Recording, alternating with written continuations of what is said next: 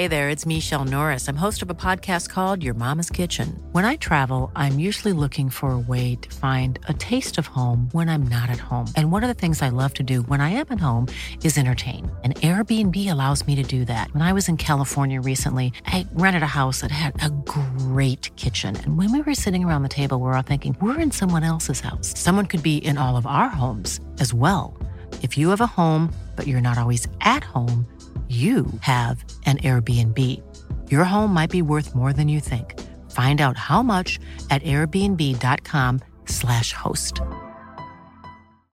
Millions of people have lost weight with personalized plans from Noom, like Evan, who can't stand salads and still lost 50 pounds. Salads, generally, for most people, are the easy button, right? For me, that wasn't an option. I never really was a salad guy. That's just not who I am. But Noom worked for me. Get your personalized plan today at Noom.com. Real Noom user compensated to provide their story. In four weeks, the typical Noom user can expect to lose one to two pounds per week. Individual results may vary.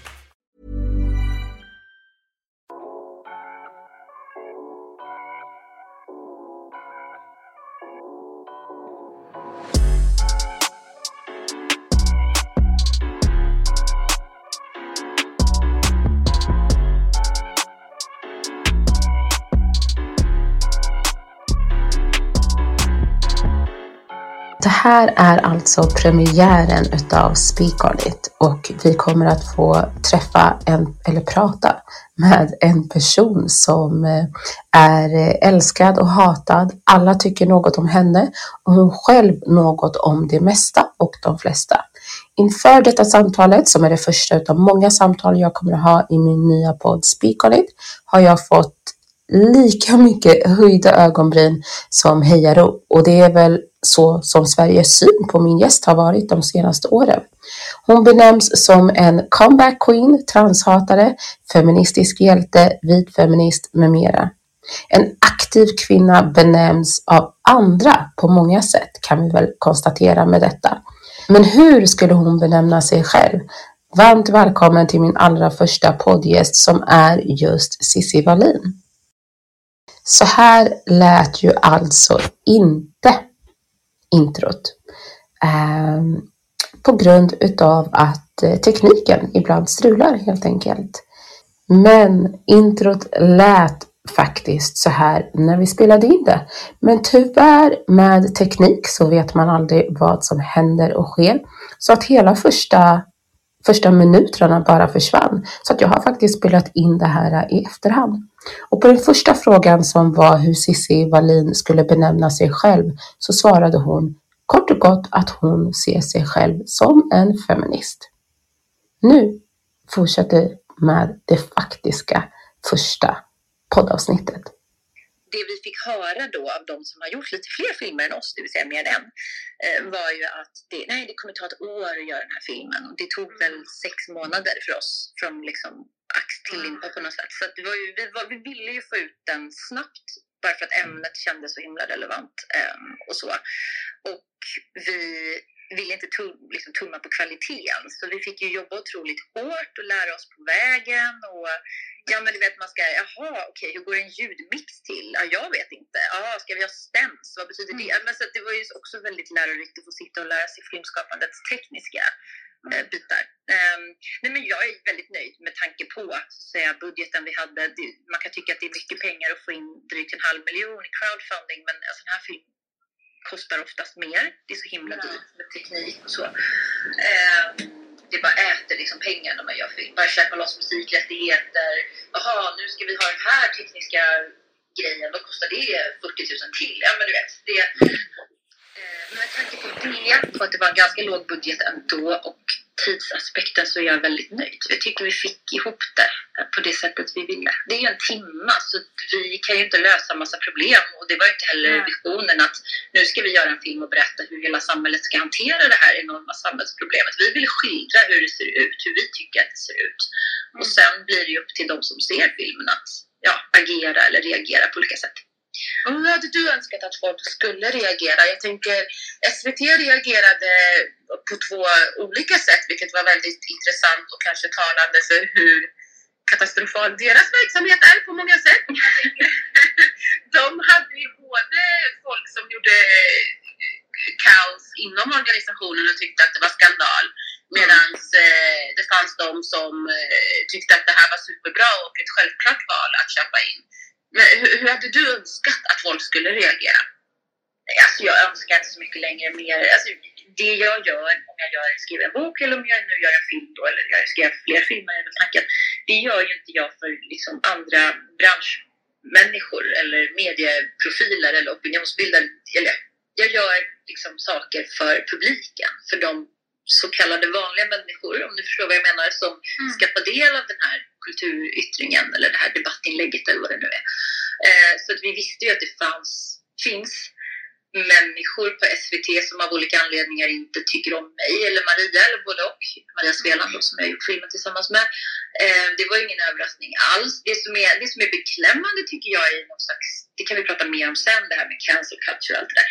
Men det är att idag på något sätt så, så nöjer sig inte många med att bara ja, vara kritiska. För det får man gärna vara och säga. Jag tycker inte om det där eller jag tycker inte om den här personen. Det räcker liksom inte. Utan man försöker stoppa saker. Man, man kan liksom inte leva med att jag eller du eller någon annan person får ge ut en bok eller släppa en film på SVT eller vad det nu kan vara, göra ett radioprogram på P3. Det, det liksom, man klarar inte av det på något sätt. Då drar man igång en form av kampanj för att ja, stoppa filmen i det här fallet, smutskasta den innan man ens har sett den. Eh, sprida rena lögner om vad den skulle ha handlat om eller inte handlat om. Men alltså det, det tycker jag är väldigt intressant att är det så himla demokratiskt att andra journalister då som det fanns på SVT vill liksom stoppa våran film? Nej, men det tycker inte jag. Men det säger väl någonting. Sen blev det ju väldigt tyst när den väl kom. För när jag såg den så tror jag de allra flesta såg då att den inte var kontroversiell. Som, alltså försnacket var ju enormt uppblåst. Mm. Oh ja, det kan jag. Alltså, jag fick ju lyxen att se eh, för, förhandsvisningen Mm. Eh, och ja, så kul att du kom på det. Ja, alltså det var, jag kämpade för jag tyckte det var så jätte, jätteviktigt. Eh, jag är ju som sagt fortfarande utbränd, men det var verkligen en sån här grej som, nej, jag, jag ska ta mig dit. Jag vet inte hur, men jag ska ta mig dit. Eh, och jag som hade sett den lite innan liksom alla de här värsta skriverierna kom, jag förstod verkligen inte faktiskt eh, varför man på SVT tyckte så och varför andra journalister och branschfolk eh, hade den kritiken faktiskt, det måste jag säga. Mm. Eh, och ja, du och jag vet ju, men tanken var ju att jag faktiskt skulle vara med i den eh, dokumentären. Mm. Mm. Men jag mådde ju som jag mådde så att det blev tyvärr inte av. Eh, men, eh, men den, den, är ju väldigt viktig, skulle jag säga. Eh, som någon som har genomlevt eh, sexuellt våld och, och liksom ett sånt trauma så, så är den otroligt viktig. Och, du får vara med i nästa film istället. Det, ja. det, det kommer flera. Ja, men tack. Nej, det är tråkigt. Jag skrattar men det är jättetråkigt att det kommer fler. Ja, nej, men det, det behövs. Alltså en timme är ju inte direkt tillräckligt för att gå på djupet med de här frågorna. kan man ju tycka. Mm. Ja, eh, du, du snuddade lite grann på det. Jag tänkte egentligen att vi skulle ta upp det längre fram, men du kom in på mm. det här med cancel culture och det. Och jag tänker, eh, det här kring förlåtelse eh, och när du gjorde en offentlig ursäkt eller avbön som du kallar det. Mm. Ja, avbön eller avbön. Ursäkt vet jag inte, men det var väl en reflektion mer än en öppen reflektion. Sen så blev det väl liksom, ja jag skrev ju så här, jag gör avbön så det blev såklart, ja det var väl en avbön kan man säga. Absolut. Ja, och jag tänker att det är jättebra att man äger sina handlingar och, mm. eh, och står för det man har gjort och sagt och så.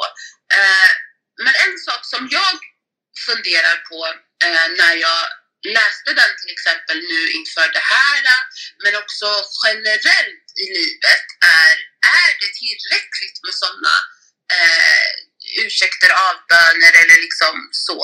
Och, och är de äkta? Eh, om jag får vara lite djävulens advokat en stund här mm, så tänker mm. jag att det blir liksom, det blir lite det blir lite skevt när man förväntar sig att man ska vända andra kinden till eh, när någon till exempel gör någonting som är eh, exempelvis som då för mig, när någon gör någonting som är rasistiskt eh, mm.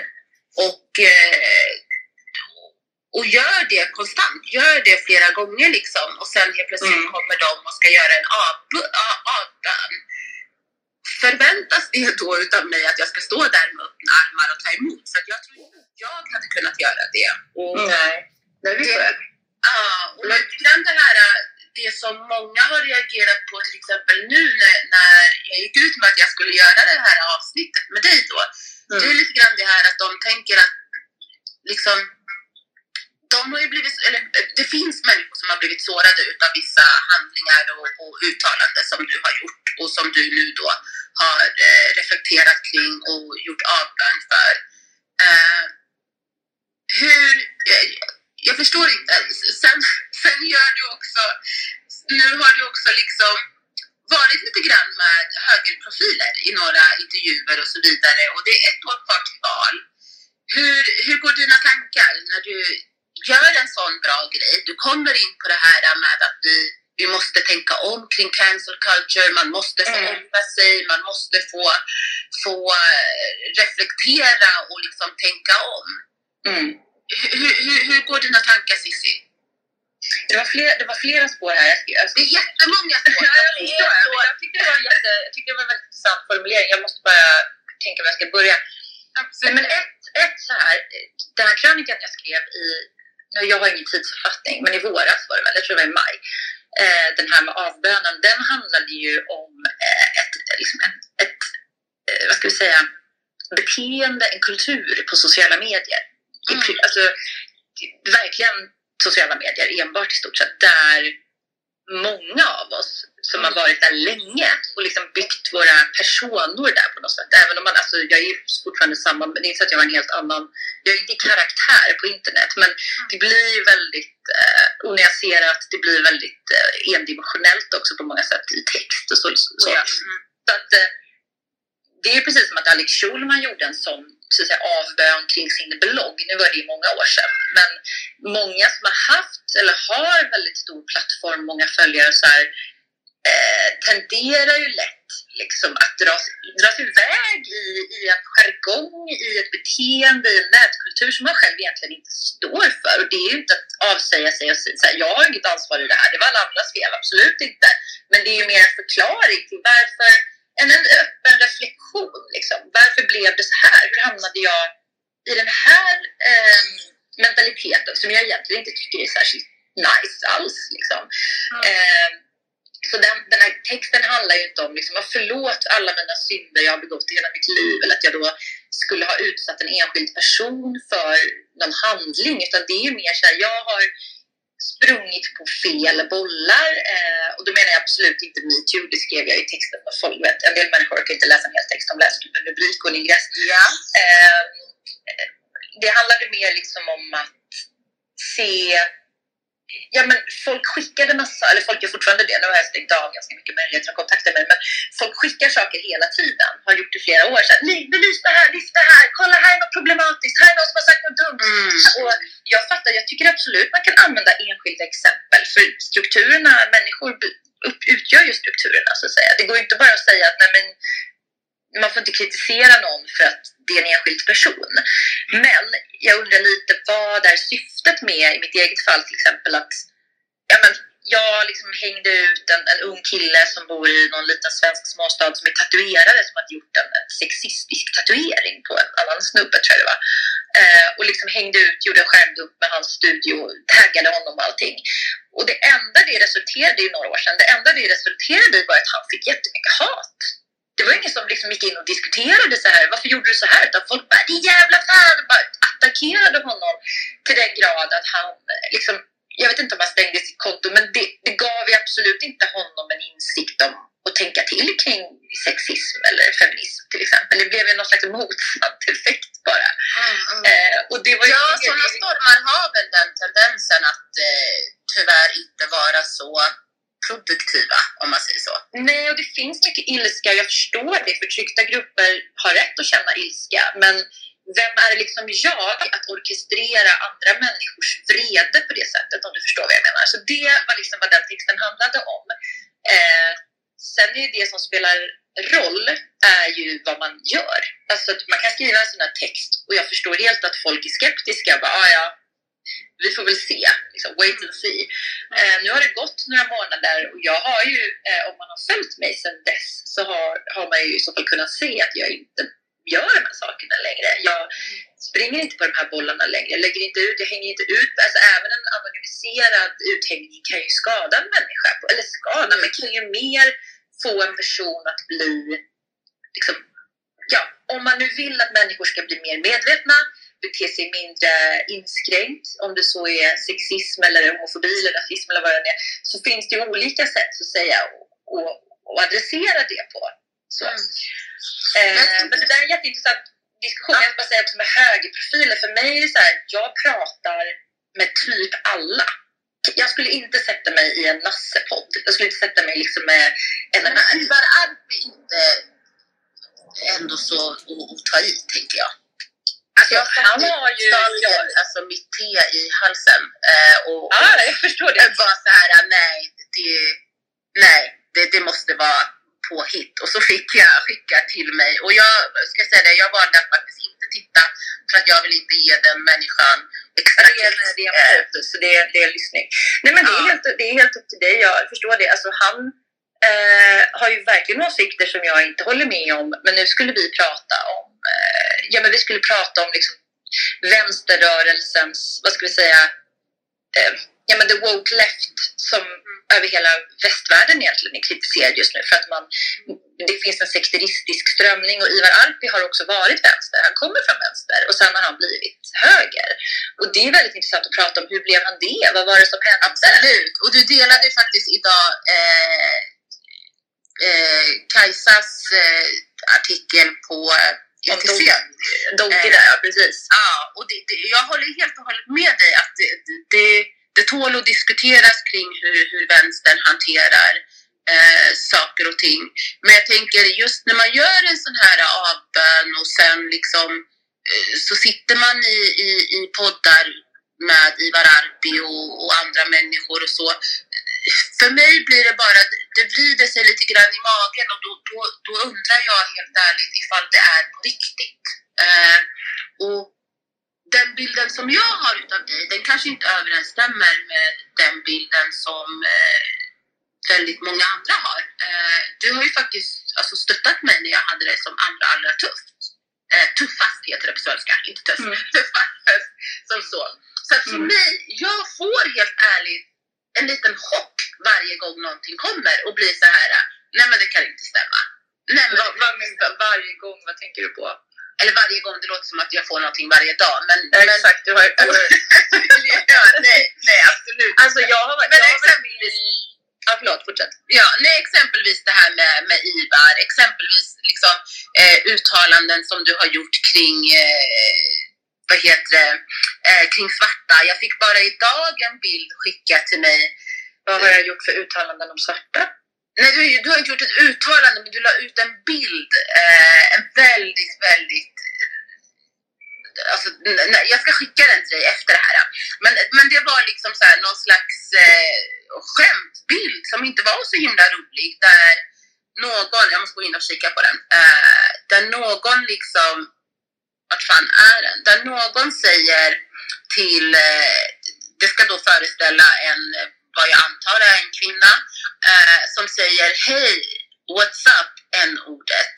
Eh, och sen säger då den här mörka personen, eh, the fuck you doing, you can't say that. Och så liksom fortsätter det och det, det, det var inte kul. Mm. Det, nej, nej, okej. Nej, men jag kan, eh, jag kan eh, jag kan bemöta det här med, vi tar en sak i taget, det här med Ivar Arpi. Jag har varit med i hans podd och jag har varit med i Navid Modiris podd. Det är de två poddarna jag liksom har medverkat i där man då kan tycka att de personerna är ja, problematiska och, och jättedåliga mm. på alla sätt. Eh, och det får man absolut tycka.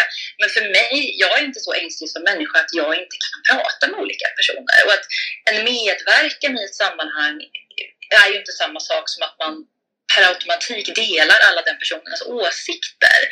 Man, man, får gärna avstå. Alltså man behöver inte prata med någon om man inte vill. Eller någon måste man ju mm. prata med, men du fattar. Men jag tänker inte, för det liksom krokar in i det här med den här cancel culture, beröringsskräcken. Eh, vi pratar om trygga rum, safe space som inte finns. Det finns jättemycket forskning kring att det där inte fungerar. Triggervarningar ger mer ångest än det man varnar för och så vidare. Så jag tror liksom inte på den här kulturen där människor med åsikter, om de inte på så här, verkligen har ja, men nazist, alltså fientliga, hatiska åsikter. Och jag, jag har inte såklart kunnat sätta mig in i exakt vad varenda människa har sagt. Det är omöjligt. Det är omöjligt. Ja, vilket Ja, omöjligt. Men vad jag vet om till Ivar Arpi, eh, när folk är såhär, åh han är så hemsk, han är så hemsk. Men vad är det han har sagt? Kan du citera någonting han har sagt som verkligen är såhär, usch, det där var, det där var hatiskt. Det där var liksom hets mot folkgrupp. Nej men det kan ju typ ingen. Det är ingen som bara, ah, men han var jätteproblematisk. Jag säger, Men vadå, vad har han? Jag håller verkligen inte med honom i massa frågor som han har eftersom jag inte är höger. Jag, är liksom, jag röstar på sossarna. Men det, liksom, det finns så pass lite belägg för att han på något sätt skulle vara någon slags ultrahög ursäkta mig, nazist eller liksom ha fascistiska sympatier för att jag inte skulle vara med i hans podd prata om specifikt sakämne. Eh, och då väljer jag att göra det och prata med ämnet och det, han var trevlig och det var inga konstigheter och sen säger man tack, vi hörs kanske någon gång. Eller liksom han, jag har ingen anledning, precis som att jag känner kommunister som jag pratar med också. Eh, Mm. trots att kommunismen som ideologi kanske inte alltid har tilltalat mig eh, jättemycket. Så att, ja, så är det med det. Jag kommer fortsätta prata med människor som ändå är öppna för att lyssna och ta in andras perspektiv och inte liksom är hatiska. Och Gällande det håller jag med om att du ska göra. Men jag vill ändå så flika in att även om man inte alltså, säger så här rakt ut nazistiska, rasistiska saker så kan man ju fortfarande vara väldigt toxic och vara väldigt skadlig. vad, vad, menar du med, vad menar du med toxic? Alltså jag, vet, jag vet vad det betyder på svenska, men vad, vad, vad, men, vad menar Ja, jag ska ge ett exempel. Eh, både Ivar Arpi och hans eh, gelika Lamotte och, och så vidare har ju skapat olika drev mot mig där de kanske inte har varit rasistiska enligt lagens mening eller vad man ska säga. Men deras agerande, deras sätt att bete sig på är så pass farligt att det bokstavligen stod människor utanför mitt hus. Att jag bokstavligen Mm. behövde ha spårningsappar på mina telefoner, gå med en extra telefon gömd någonstans på mig. Mm. För, alltså, förstår jag menar? Så att även om man inte är eh, alltså, rakt ut sagt rasistisk eller gör någonting olagligt så kan man fortfarande skapa den här äh, osäkra miljön för andra människor. Och det är väl lite där jag tror att för att jag, jag alltså den där bilden, det var såhär, okej, wow, whatever. Men, Ja, du, okay, men vi, vi kan, ja, jag förstår, vi bara tar en, en sak i taget. Jag Jo, men jag menar att jag, själva Ivar Arpi, jag Ja. respekterar verkligen att du eh, har upplevt det så. Och jag har inte koll på vad du, alltså jag har inte koll på vad han har skrivit om dig. Jag antar att det är någonting på Twitter, jag är inte aktiv på Twitter. Eh, jag du.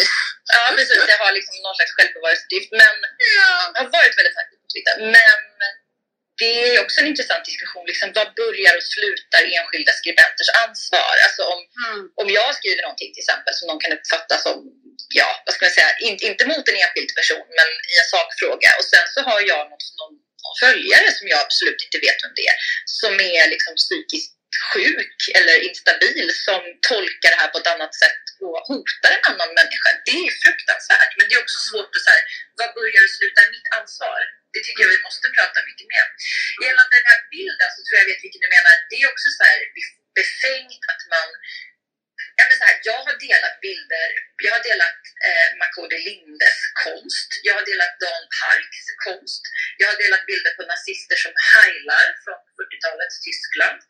Eh, jag har inte det i olika diskussionsgrupper, eh, jag är med, eller nu har jag är jag inte så mycket med i diskussionsgrupper längre, men jag har varit med i väldigt många Facebookgrupper. Alltså inte några så här hej vi nazister, utan diskussionsgrupper, både på svenska och engelska, där med olika människor möts och diskuterar allt ifrån konst till kulturyttringar, censur, vad tycker vi om det här konstverket, vad tycker vi om den här diskussionen?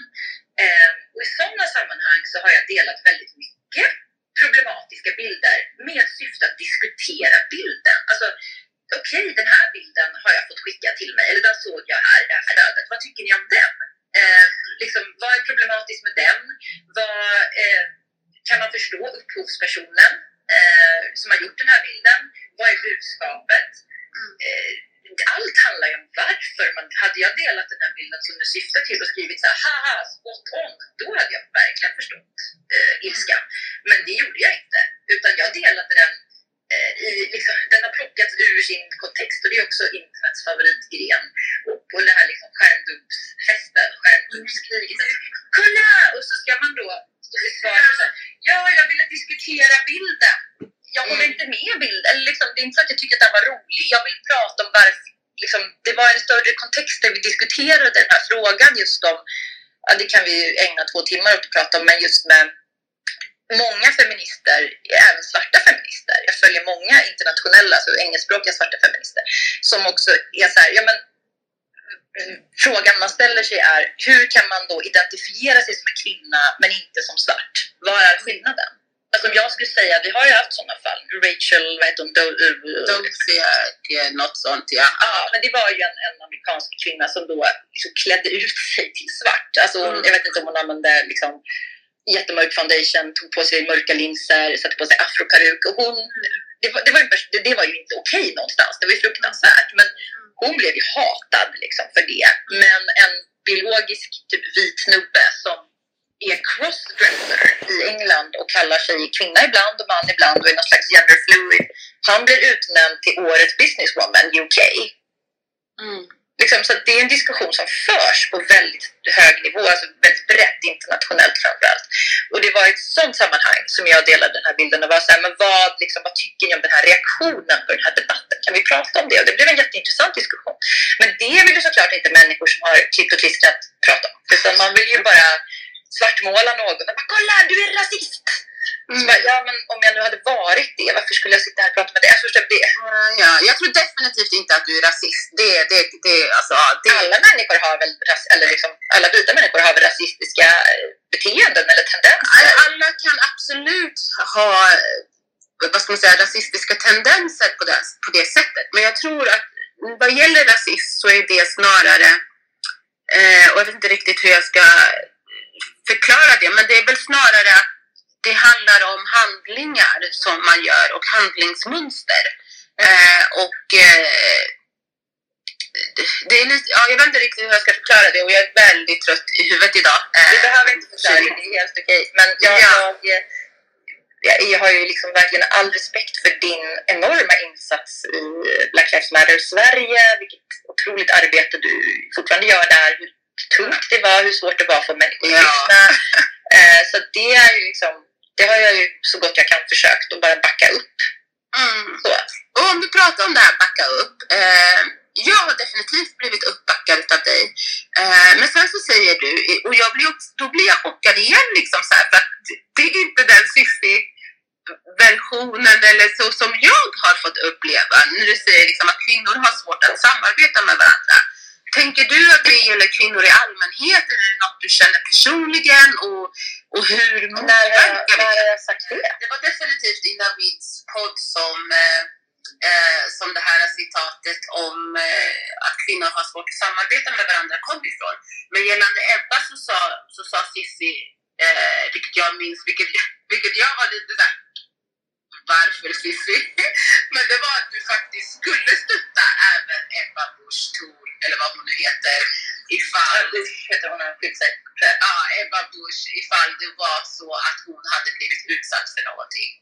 Uh, ja, alltså det här första citatet om att kvinnor inte kan samarbeta, det känner jag inte... Alltså, eh, där, jag, där tar jag, nu behöver inte rätta fram det nu, men det är svårt att bemöta liksom, när det också är taget ur sin kontext. Jag minns det som att, det här var i våras, att Navid frågade mig det, alltså det var en ledande fråga, så här, har kvinnor svårt att samarbeta? Och så hade vi en lång diskussion om det, där jag delvis liksom gick med på att jo, men vi kanske har det på ett plan för att vi är liksom även kvinnor har ju, är påverkade av patriarkatet. Det man kallar för internaliserat kvinnohat. Precis som att det finns säkert rasifierade personer som har någon form av internaliserat liksom, förakt mot sin egen så att säga, grön. Mm. Eh, och det var utifrån det som jag sa liksom, att jag tror att det blir lite självuppfyllande profetia att ja, men eftersom man lär sig det från att man är liten, eller när jag var liten, nu kanske har blivit bättre, men när vi var små, det var så här, ni kan inte leka tre och tre, tjejer bara är dumma, alltså, det är alltid någon som är utanför och det är mob mobbartendenser och så. Så liksom, det var i det sammanhanget som jag resonerade kring eh, ja, men, liksom en, ett långt, ett, en lång diskussion och ett resonemang. Det var väldigt intressant att prata med Navid för vi tycker också olika om mycket men, men det var kul att liksom vrida och vända på olika saker och känna att man fick tänka högt utan att det var, man skulle trampa liksom på tå. Eh, jag var också väldigt självkritisk där och rannsakade varför har jag, varför har jag haft svårt att samarbeta med kvinnor? Inte, absolut inte alla, men en del. Är det liksom någonting jag gör mest eller är det att jag bara inte funkar med vissa typer av människor som råkar vara kvinnor? Alltså, det är en större fråga. Så jag skulle absolut inte slå fast att så här, kvinnor kan inte samarbeta, punkt. För det tycker jag ju verkligen inte. Jag har haft mm. jättemånga och har fantastiska samarbeten med massa kvinnor. Så att, det tycker jag absolut inte generellt. Eller alltså på den, på den nivån ja, som det kan för att framstå som. Ja, för att när man lyssnar på den i alla fall så, eh, så var det en sak som jag fastnade för just det där. Och, och, och där lät det tyvärr som att som att du någonstans upplevde det som att kvinnor inte kan samarbeta.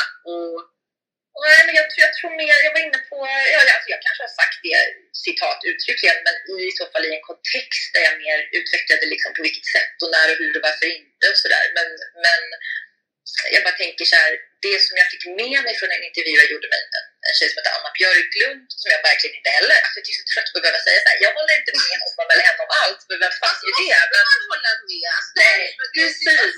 Alltså förlåt, men måste man hålla med folk om allt hela tiden? Och jag tycker att man ska hålla, man ska hålla med och liksom respektera folks fundamentala rättigheter som människor eh, och liksom om man har åsikter och tankar som, eh, som inkräktar på någons eh, rätt till existens, då, då, då, då behöver man absolut inte hålla, alltså så här, nej, det, det, det är kaos. Men så här, andra saker eller jag vet inte, nu kanske jag svamlar igen. Men Nej, jag tycker det var ett bra sidospår.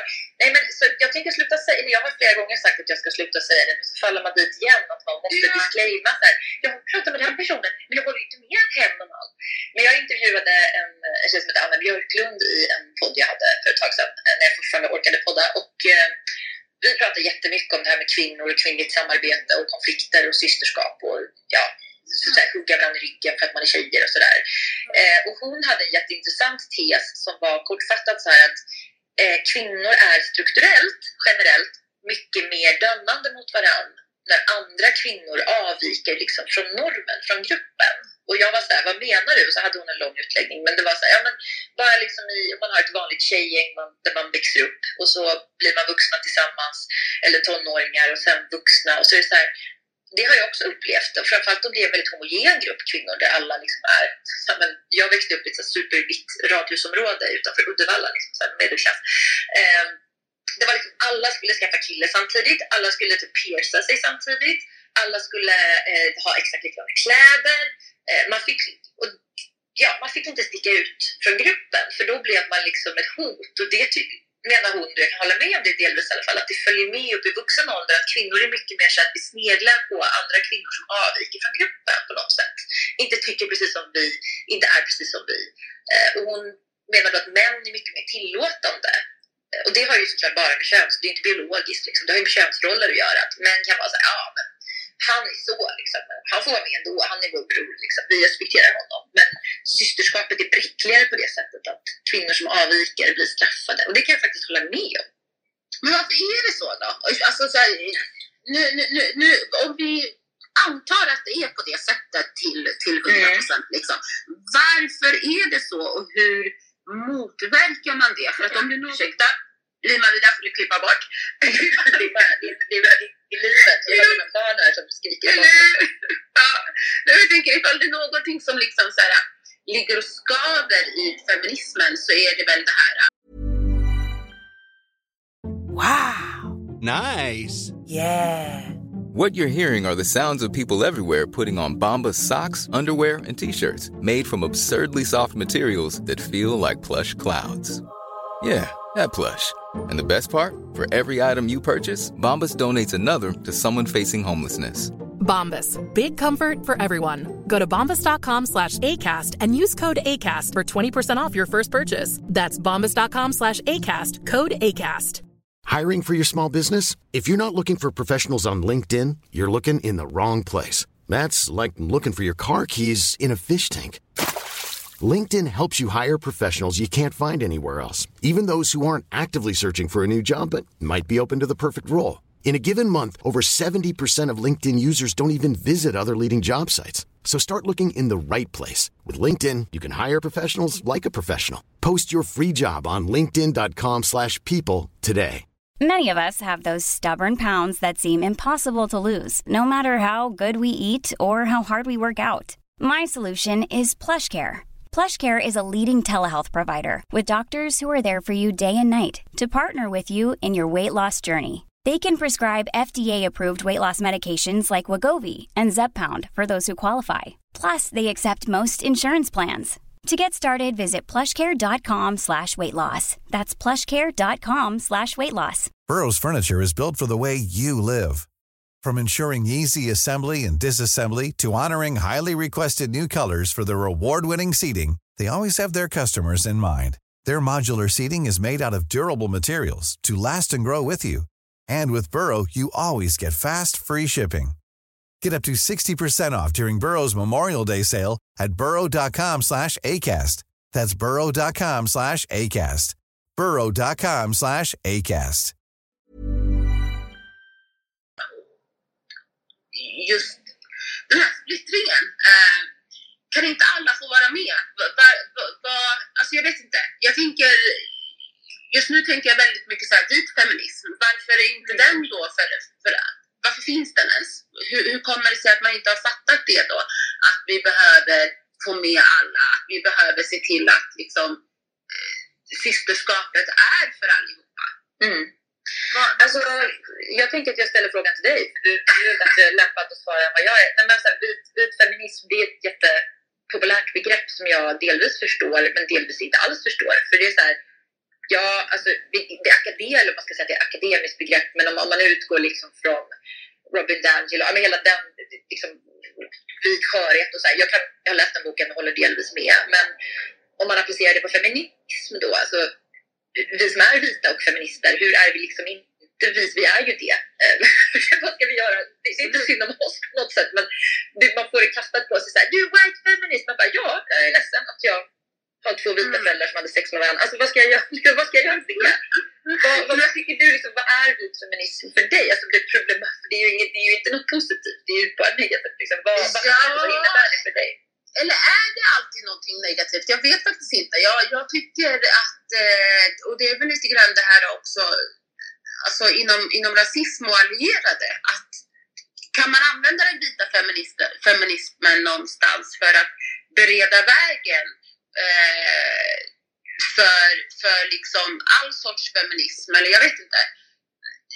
Det är enklare för mig att dra, dra teser kring, kring rasismen och där tänker jag att om vi är till exempel på en demonstration och vi, vi, alltså stati- statistiken säger att det är mer eh, likely att eh, jag som svart person blir profilerad, slagen, whatever utav eh, polisen där. Medan ifall en vit person skulle stå där skulle den inte så less likely bli attackerad på det sättet. Eh, Där kan man ju då som allierad välja att gå i det första ledet. Välja att liksom shield den svarta kroppen där och då. Och jag tänker, det har man någonstans börjat förstå.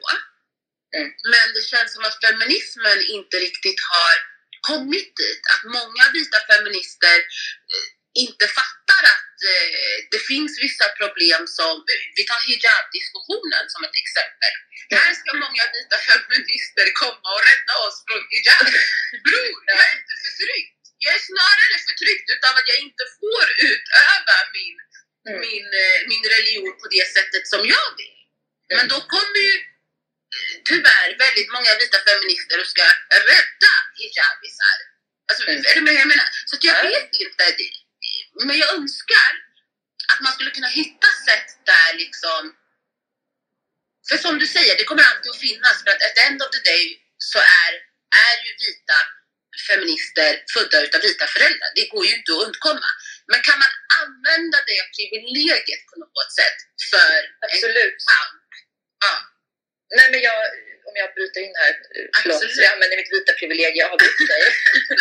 Nej, men, eh, eh, jag kanske är naiv och sådär och aningslös eftersom jag är just vit och inte har erfarenhet av att vara rasifierad då obviously. Men jag tänker liksom på Martin Luther Kings tal, det är ju ganska länge sedan, men, men hans eller det här kända, kändaste talet, men hans vision var ju inte inte, eller Rosa Parks heller för den delen, att vi skulle liksom splittras som, alltså nästan vet du, rassepareras om man, om man ska översätta det från mm. Jag tycker konstigt att det heter race, men ja, människan är en ras liksom. Nej men att man ska så här, eh, man ska på något sätt dela in människor och kategorisera människor efter hudfärg. Nu gör ju världen det, då får man ju förhålla sig efter det, men det blir liksom även i de egna leden att det är naivt att tro att man ska vara färgblind, för det är ju inte världen. Men det vore ju fantastiskt om världen var det. Um, och jag tänker de här, ja det var en tanke, att jag liksom, det han sa, det Martin Luther King sa för, ja liksom 50 år sedan, vad blir det, 60 år sedan? Nej men det var ju att liksom, vi ska alla komma tillsammans, vi ska stötta varandra, vi ska liksom inte se, vi ska inte se hudfärg, vi ska se människans människovärde och allt det där. Eh, nu har vi ju hamnat i någon ganska märklig samtid där liksom skolor i USA, alltså i, i ganska privilegierade områden, men liksom ändå så att säga mixade områden, eh, segregerar elever ut efter hudfärg och liksom vita barn får lära sig att de är förtryckare och svarta barn får lära sig att de liksom inte har någon, så här, du kommer aldrig kunna bli någonting, nu överdriver jag kanske, men det är liksom det. Mm. Och det är inte några konstiga högeralternativ medier som skriver om det här, bara det är ju liksom typ New York Times hade en jättelång artikel om det här nyligen. Mm. föräldrar, både svarta och vita föräldrar har så här, vad är det som händer på mitt barns skola i New York eller i Boston? Mm. För att liksom mitt svarta barn får höra i skolan att så här, du är så jävla eh, du är så förtryckt och du har, du har inga privilegier, du kan aldrig bli någonting i stort sett. Medan man säger till vita barn liksom att du är en förtryckare. Så att jag tänker att det du säger nu, de här handfasta grejerna i alliering är ju svinviktigt. För jag tror inte att det finns en illvilja. Svensk feminism är ju ganska, alltså vad ska vi säga, vi kan inte jämföra den svenska historien med den amerikanska historien som har haft liksom, en svart befolkning i flera hundra år. Eh, men svenska feminister är ju, vi är ganska yrvakna fortfarande kring att samhället Sverige idag inte ser ut på, på, på, till, till det bättre, absolut, men att Sverige idag inte ser ut som det gjorde för typ 30-40 år sedan. Mm. Eh, vi har ett väldigt mångkulturellt samhälle i Sverige, det ska vi vara väldigt stolta över, men jag tror att många inte riktigt förstår man är aningslös. Till exempel så blev jag inbjuden till en stor demonstration, för det var innan pandemin, på jag tror det var Sergels torg eller något annat torg i Stockholm, jag kommer inte ihåg. Eh, jag behöver inte gå in på vilka arrangörerna var för jag behöver inte hänga ut dem, mm. men det var några vita brudar som ville liksom göra något bra, det var krigsfeminism.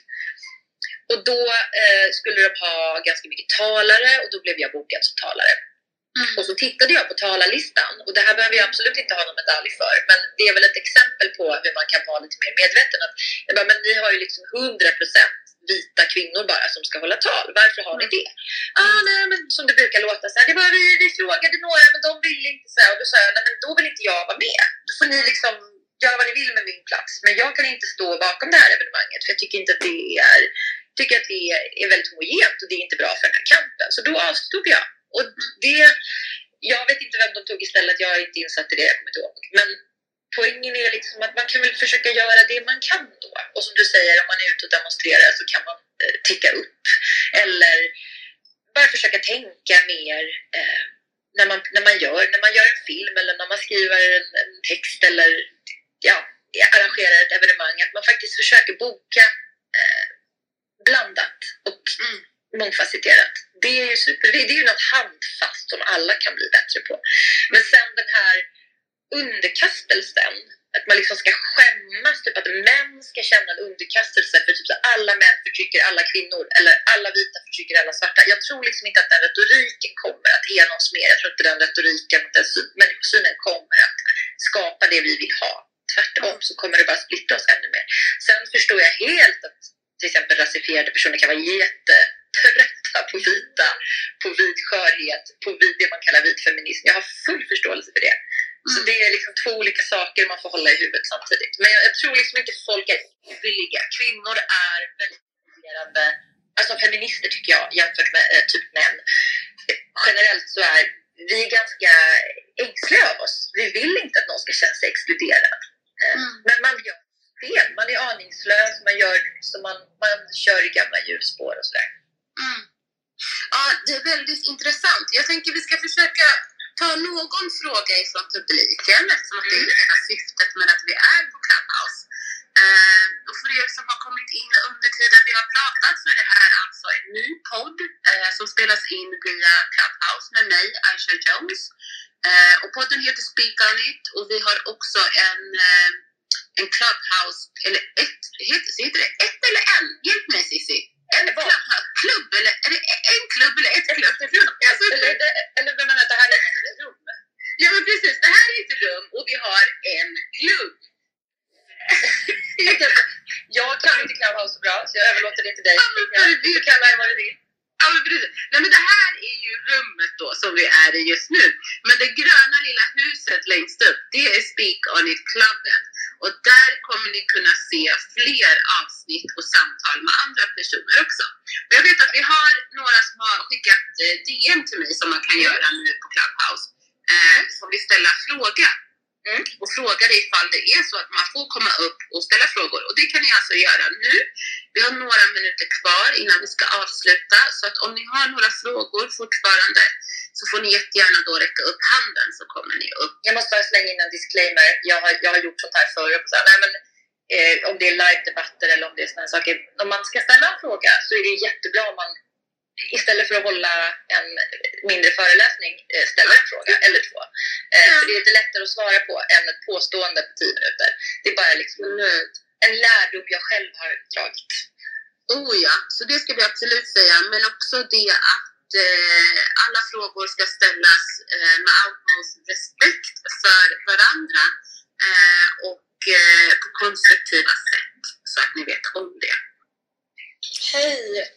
Eh, nu har inte jag varit med första 20 minuterna så jag hoppas att jag inte har att jag inte tar upp någonting som ni redan har nämnt. Ja, men Eh, testar. Ja, hej. Eh, Jag eh, kollade på de här 30 minuter som du var med i och eh, jag tyckte du alltså, förde så här väldigt alltså, så bra resonemang som kom fram och var väldigt så behövliga. Eh, men sen så hade jag lite så här funderingar kring, just ni har ju pratat lite om det här med äh, rasism och så.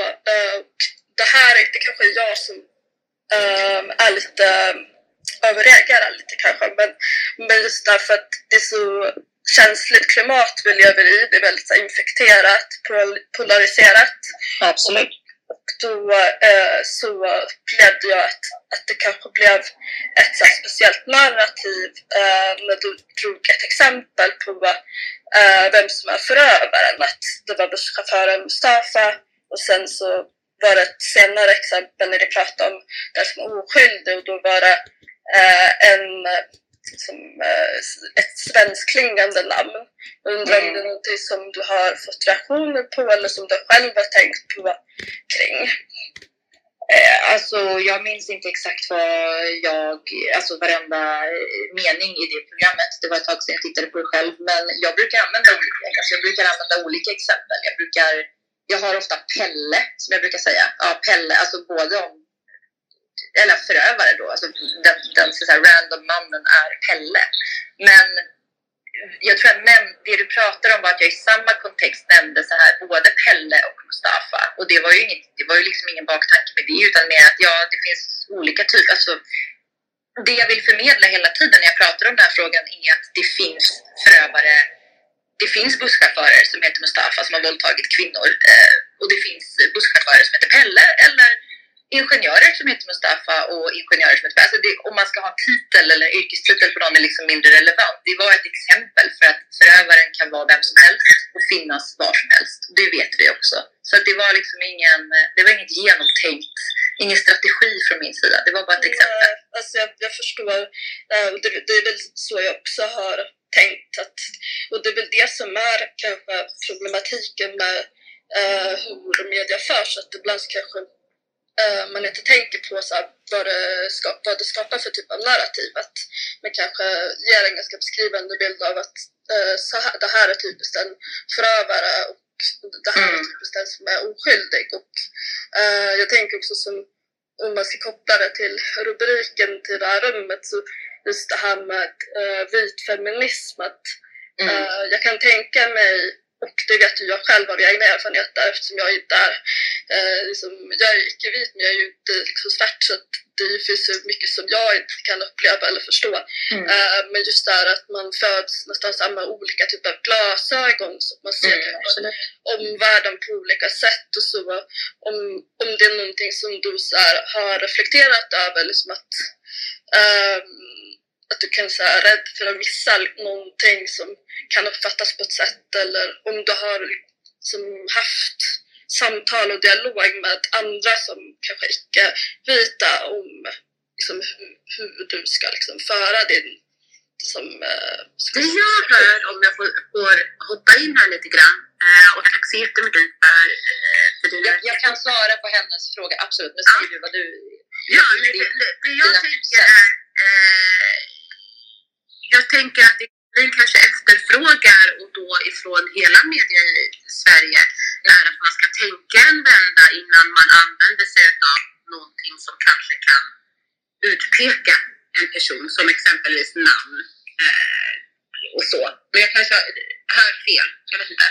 Alltså, ja, förlåt om jag, jag bara svarade det snabbt. Nej, men att... att eh, ja, förlåt, vad sa du om det? Det är svårt med ljud när man inte ser varandra. Ja, nej, men äh, ingen fara. Nej, men jag, jag tänker väl mer liksom på det här att vanligtvis så kanske inte det är någonting som man behöver reagera på. Men jag vet, jag vet att den diskussionen har varit uppe förut med vad man använder för typ av namn i samband med brott och så. Mm, absolut. Har ett så här ganska, jag menar, det finns en grupp människor som, som för rasism eller har liksom eh, ja, det vi har pratat om eller som ni har pratat om så och eh, jag tänker liksom att eh, där någonstans kanske man har ett ansvar hur man eh, förmedlar saker för att Mm. det är ju ändå någonting som så här vandrar vidare. Mycket som man kanske säger kanske man inte tänker på att man, det kanske kommer någon annanstans. Absolut, och det kan, vara, det kan vara grundat i fördomar, det kan vara grundat i okunskap och allting. Men vad gäller just, jag måste bara förtydliga det, jag förstår precis vad du menar, jag förstår, jag håller med om problematiken. Eh, strukturellt med hur media, liksom, ja, hur man uttrycker sig och så kring olika typer av ja, misstänkta eller dömda personer. Men eh, i det här fallet, jag har ju pratat om sexualbrott i många år och min förövare är ju Widmans. Eh, så jag kan med handen på hjärtat verkligen säga att jag aldrig, eller aldrig, men jag har inte liksom systematiskt på något sätt eh, pekat ut personer som då skulle, jag liksom har, som jag menar är rasifierade eller har icke-svenskt klingande namn, eller hur fan man nu ska uttrycka sig, eh, som någon form av pot- mer potentiella förövare. Och liksom när jag pratar om oskyldiga män, så jag pratar väldigt sällan om oskyldiga män, för att de männen som anklagas för sexualbrott är nästan aldrig oskyldiga statistiskt. Eh, Ja, men alltså, det, är väldigt, det, är, det är ganska få som erkänner att de har gjort någonting och det är nästan ingen som döms. Men jag tror ju att kvinnor absolut inte har någonting att vinna på falska anklagar. Det är en otroligt liten procent och det pratar jag också om i programmet det här 30 minuter. Så jag använder olika namn som exempel. Jag brukar använda Pelle, jag brukar använda Mustafa för att det finns eh, det sexuella våldet, sexuella övergrepp har ingen etnicitet, det har ingen färg, det har ingen ålder, det har ingen klass. Eh, det är universellt liksom, och globalt och därför tycker jag inte att det är så konstigt att man använder olika eh, namn. Eh, Och jag har aldrig sagt att ja, men Mustafa är mer benägen att våldta dig än Pelle. Det har jag liksom aldrig sagt, för det vet jag, så är det liksom inte. Det, det, det, jag möter kvinnor, pratar med kvinnor hela tiden som har förövare i alla skikt i samhället. Eh, så. Men jag förstår absolut varför du ställer frågan. Jag förstår det. Eh, jätte- Jättesnällt att du tar dig tid att svara och eh, det är absolut ingen kritik mot dig. Nej, men jag tycker Så det är bara Även om det är kritik så är det ju bra. funderingar över hur du, om det var liksom någonting du hade reflekterat över och så. så att, eh, tack för svaret. Ja, men tack för frågan. Jag tyckte det var jätteintressant. Jag tänker vi hinner den sista och sen måste vi säga tack för idag. Så, eh, vad heter det? Jag vet att Sissi behöver gå till sina barn och jag själv behöver också eh, vila hjärnan lite grann. Ja, det, jag förstår det. det. Det behöver vi, men det är framförallt du som har, som har liksom din eh, utmattning och sådär. Ja, jag tänker välkommen. Hade du en fråga så får du gärna hålla den eh, kort och koncis. Hej, tack. Jag har en fråga till Cissi. Cissi, jag undrar, hur tänker du när människor försöker trycka ner dig genom att äh, rabbla upp dina misslyckanden? Till exempel haveristerna drar upp garnbrett och försöker trycka ner mm. att du ska göra en dokumentär. Eh, jag lyssnar sedan jag Eh, det bästa rådet jag har fått kan jag säga i mitt liv, eh, eller ja, jag har fått många bra råd, men ett av de bästa råden jag har fått på senare år från olika personer som jag vet eh, kan och vill väl, det är att man ska ju inte ägna tid åt att eh, liksom lyssna på människor som uppenbarligen bara vill skada en. Eller som inte så säga, ger en kritik för att man ska bli bättre, utan som bara vill trycka ner, eh, få en att eh, tappa gnistan kring det man gör, få en att känna sig värdelös och så vidare. Så jag lyssnar inte på den typen av poddar, jag lyssnar inte på den typen av människor. Det liksom pågår i ett parallellt universum för mig. Och jag förstår varför man ställer frågan, jag förstår helt varför du ställer frågan, men jag tror att det är den bästa self-caren man kan göra på många sätt. Att inte, ja men det som sker liksom på nätet. Det är inte så att någon kommer fram till mig på stan och säger de här sakerna. Det har väl hänt någon gång på krogen kanske, men det pågår liksom i olika kluster på nätet och om jag inte tar del av det så finns inte det för mig. Det påverkar inte mig så mycket i mitt liv. Eh, jag lever mitt liv, jag gör det jag gör och fullt medveten om att det alltid kommer finnas människor som inte stöttar mig och som inte gillar mig och vice versa. Och det är inte mitt mål heller. Jag blir nästan nervös om det är för många som tycker om mig. Då är jag så oh, nu är jag för, nu är jag för mesig och nu är jag, liksom, nu är jag någon sån här Melodifestivalen bara. Fast, eh, det är klart att... Mello! Ja, men jag, ja, men det är inte mot Mello, men det är liksom, jo för sig Mello är ju många som gillar. Men säg någonting som alla gillar. Typ så här, eh, vad gillar alla liksom? Carola! Ja, nej, hon är ju jätteproblematisk. Nej, men vad jag menar. Jag gillar också Carola i smyg. Nej, men alltså det, jag tror liksom att man Alltså att människor försöker, oavsett vem det är, om det är någon du inte känner, om det är någon i din familj, vem den är, som försöker liksom hänga upp hela dig på dina misslyckanden eller saker du har tagit dig för som inte har gått som du har velat. Det, det säger på något sätt mer om dem än vad det gör om dig. Mm. Uh, jag inspireras ju absolut mest av människor som vågar testa saker och vågar misslyckas. Och kan säga så här, ja det där blev inte så jävla bra, men jag lärde mig någonting och jag kommer inte göra om det. Jag kommer inte göra samma misstag igen. Superhärligt. Eh, jag tänker, vi kan ju konstatera att feminismen i Sverige, som du sa,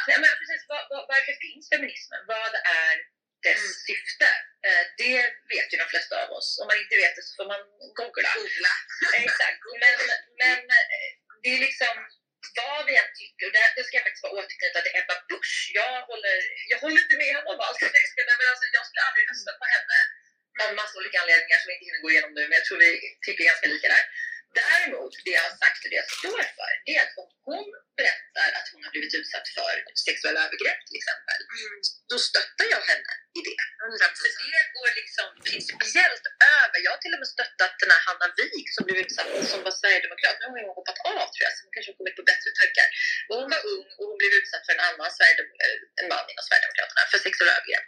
Och till och med då kunde jag säga att det är för jävligt att hon har blivit utsatt, trots mm. den hon är och vad hon tycker. Eh, och där tycker jag liksom, det är helt, vill man inte stötta en sverigedemokrat, jag förstår 100%. Men för mig handlar principen om att vad vi än tycker om varandra som kvinnor, eh, som, ja, ifrån vad vi står för. Vad, eller står för. Är man feminist så står man för kvinnors liksom, frigörelse och eh, lik, så säga, lika rättigheter som män och så. Men att man då kan se bortom så här, det här ängsliga. Liksom, vad tycker mina kompisar om den här personen? Uppfattning om en person. Man ska liksom nagel, nagelfara och navelskåda någon. Men det är inte intressant. Det som är intressant är de här feministiska principerna. Och de är världsomspännande. De, de handlar om kvinnor över hela världen som förtrycks för att vi då är tjejer och kvinnor på grund av den liksom, de verktyg vi har fått, eh, den biologi vi har fått. Eh, man sätter liksom flickor i menshyddor i delar av världen. Kvinnor, även i Sverige, könsstympas, gifts bort, eh, blir förtryckta på alla möjliga och omöjliga sätt för att vi är kvinnor. Det är liksom den centrala, sen så ser ju kvinnoförtrycket olika ut, men det är ändå den centrala frågan som vi måste enas i om vi ska komma vidare. Mm. Det är så, Så så principerna är ju på något sätt det viktigaste vi har. Mm. Så mer principer och mindre personer? Eller alltså Ja, alltså i, så här, precis. Alltså, om, om jag dör imorgon, vilket jag inte hoppas, jag hoppas jag får leva lite länge till. Det är inte att feminismen, eller du, jag hoppas vi får leva lite länge till. Nej, men det, det, om vi gör det, gud förbjude, så är det inte så att feminismen eller antirasismen faller. Jag vill inte ta, jag vill inte liksom ta ifrån dig din, så att säga, din kraft eller hur viktig du är för kampen. Men varken du eller jag är liksom avgörande för varken den feministiska eller antirasistiska kampen. Det är mycket större än oss. Vi är verktyg i den eh, och röster i den. Och det tycker jag man måste fokusera på.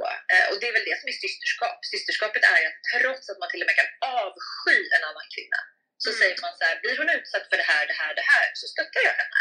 Så kommer jag säga att det här är inte okej. Jag står bakom hennes eh, rätt att berätta sin historia eller vad det nu kan vara. Mm.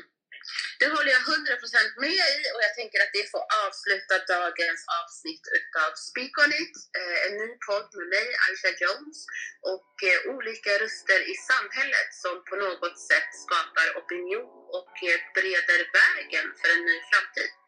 Och idag har ni lyssnat på mig, Aisha Jones och Cissi Wallin. Cissi, tack så jättemycket för att du var med idag.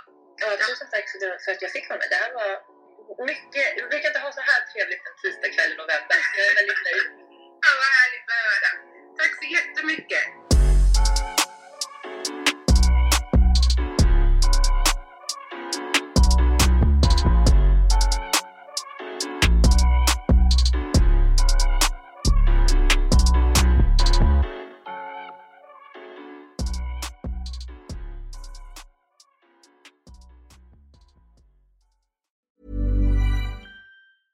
Planning for your next trip? Elevate your travel style with Quince. Quince has all the jet setting essentials you'll want for your next getaway, like European linen, premium luggage options, buttery soft Italian leather bags, and so much more. And is all priced at 50 to 80% less than similar brands. Plus, Quince only works with factories that use safe and ethical manufacturing practices. Pack your bags with high-quality essentials you'll be wearing for vacations to come with Quince. Go to quince.com slash pack for free shipping and 365-day returns.